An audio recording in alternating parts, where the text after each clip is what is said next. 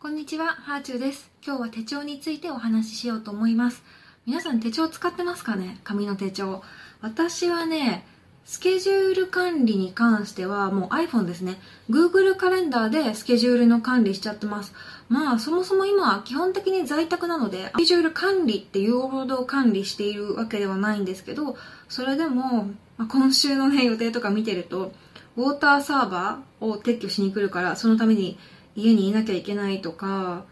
あと、楽天で買いたかった商品が再販するから、それがカレンダーの中に予定として入れてたりとか、まあそんな感じのゆるい予定なんですけどね。何時から何時打ち合わせとか、そんなこうごちゃごちゃごちゃごちゃパズルのように組み合わさって、調整が大変みたいな感じではないです、私の働き方。なんですけど、まあ覚えておかなきゃいけないもののためのリマインドとしてカレンダーは便利ですね。なので、Google カレンダーのアプリで、えーカレンダーズっていうやつを使って、いくつかの機能に課金して使ってます。で、これで、例えば家族の予定とか入れたいときは、えっと、自分のところに予定入れて、で、えっと、夫の Gmail のアドレスとかに予定に招待するって送るんですね。で、そうすると相手が承認してくれたら2人のカレンダーに入るみたいな、そんな感じで夫婦の予定管理もデジタルでやってます。スケジュール管理は私はデジタルでしてるんですけど、紙の手帳と紙のノートと両方使ってるんですよ。でね、まず紙のノートはどういう風に使ってるかというと、これは weekly planner って言って、1週間月火水木金土日どんなことをやったかみたいなことが書けるものなんですね。なので、ここに To Do とか、ふと思いついたこととか、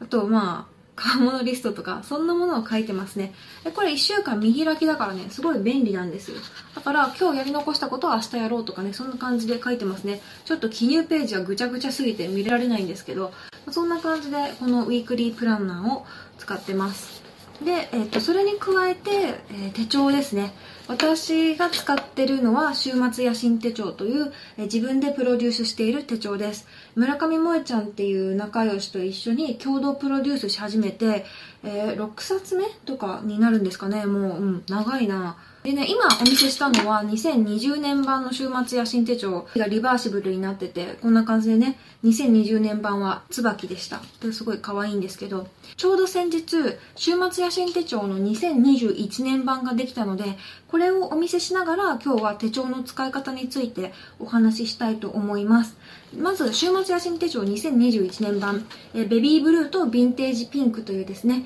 え毎年同じなんですが、2色展開になっています。ちょっとセールストークっぽくなってきたんですけど、はい、このままいきます。この手帳どんな手帳かっていうと、もう本当に書いてあるまんまで、やりたいことを叶えるための手帳なんですね。まずすり合わせておきたいのが、結構ね、欲があることイコールダメって思っちゃってる人多いんですよ。欲望っていうのは悪いものなんだって言って罪悪感を感じちゃう人がいるんですけど、そうじゃないんです。欲望っていうのは自分の人生を向上させるため、アップデートするために絶対に必要なんですね。だからといってね、欲に飲まれちゃうっていうのは良くないけど、でも適切な量の野心を持って、それに向かって行動していくっていうのは自分と周りの人生を良くしてくれるんですよ。たとえ大きい目標があったとしてもそこに行くためには小さい小さい目標を細かく叶えていかないとそこにたどり着けないんですよね。例えば受験勉強を思い出してみて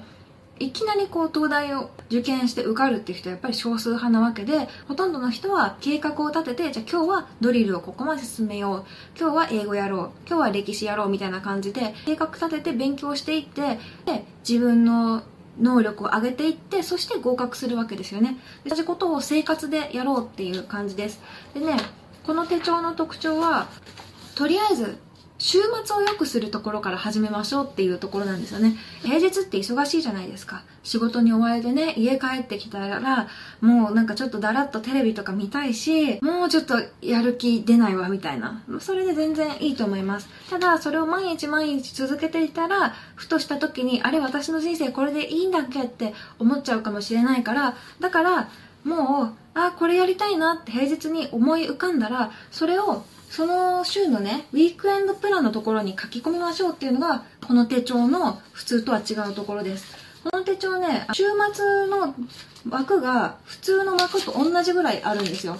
普通の手帳って土日だけちょっとちっちゃくしてるんですよね。それってスケジュール管理っていう観点で多分作られているんですよ。だから必然的に土日ってやることが少なくなるんですよね。でも、週末野心手帳っていうのは、週末をむしろ充実させたいっていう考え方に基づいて、これ見てほしいんですけど、木金土日ってね、全くね、同じだけのマス目があるんですよ。だからもう土日にやりたいことをたくさんかけるっていうね。平日どういう風に過ごすかっていうウィークリーも週の初めについてるんですけど、このウィークリーのところにですね、ウィークエンドプランって言って、週末にこういうことやりたいって妄想を書く余白があるんですね。だからここに、例えば日曜日にパンケーキ作って食べたいとか、なんだろう、この本買っておいたから読みたいとか、なんでもいいけど、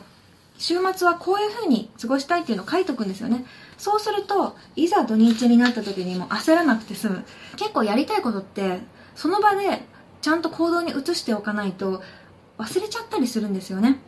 だって1年前とか2年前に欲しかったものとか覚えてないですよね。もう今って情報のサイクルすごく速くなってるから例えば1週間前にあったニュースとかでももう覚えてなかったりするわけですよ。特にインターネットで流れてくるものなんて脳がね勝手にどんどんどんどん断捨離していって忘れちゃうからあこれ欲しいこれやってみたいあこれ真似してみたいそう思ったことは思いついた瞬間にここに書いておく。で、えー、週末になって今日何しようかなとか金曜日の夜に明日どうしようかなって思った時にここのウィークエンドプランを見るとあ私これやりたかったんだとかあそうだそうだここ行こうって思ってたんだっていうのを思い出せる。でじゃあ金曜の夜から用意してで土日を充実して過ごすことができるみたいなそんな感じで週末野心手帳を使ってもらえればいいかなと思います。他にもねいろいろ工夫はあって例えば欲しいものとやりたいことのリストがついてたりとか誰にどんなプレゼントもらったかっていうプレゼントリストが書いてあって贈り物上手になれるからね。あと誰かが欲しいって言ってたものとかいざその人の誕生日になると忘れちゃってたりとかするからそういうものとかも書いておくとすごくいいですね。あとまあ棚卸しマップとか振り返りマップとかあと手帳を可愛く使うための絵文字の練習帳もあるしあ世界地図日本地図みたいな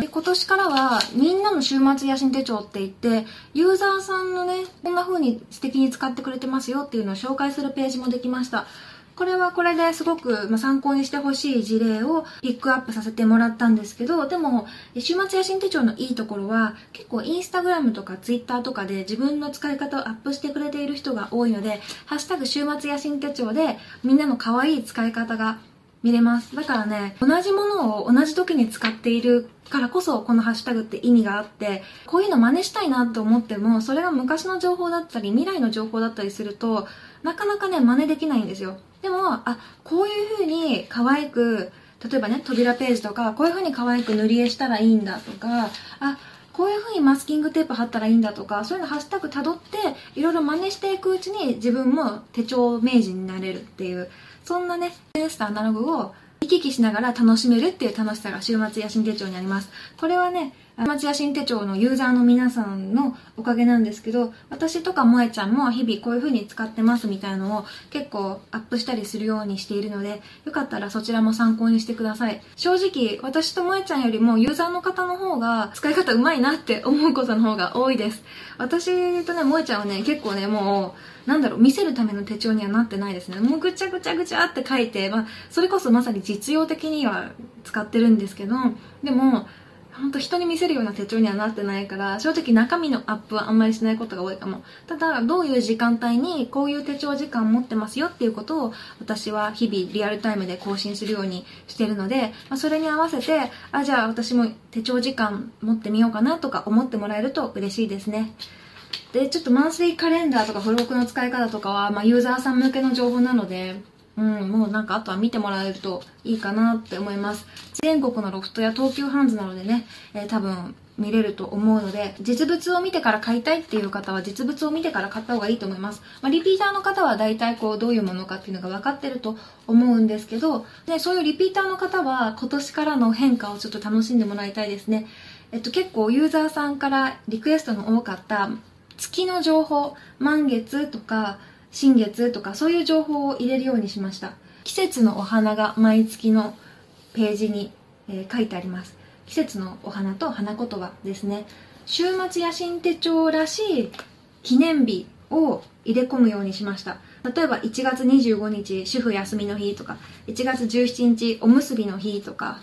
あとは3月にミモザの日とか、4月にはパンの記念日とか、アースデーとか、エイプリルフールとか、そういう情報を書いてます。こういうのとかもね、野心のヒントにしてもらったり、あとは、ま、家族の中でのちょっとしたイベントごとに役立ててもらえたらいいなと思ってます。例えばね、今日おむすびの日だから、お昼ご飯おむすびにしたよ、みたいな、そんな会話のきっかけがね、生まれたらいいな、というわけで、週末野心手帳2021のほぼ紹介動画みたいになってしまいました。毎年ね、この状態で、あの、帯売られてるんですけど、これを裏返すと、えー、リバーシブル帯って言ってね、イラストレーターの正吾関根さんの可愛いイラストが出てきます。で、もちろんこれは可愛いラッピングペーパーとかプリンタブルとかでカスタマイズしてもらうとオリジナリティが出るし、月ごとにね、手帳の柄を変えてもらったりとか、そんな風にも楽しめます。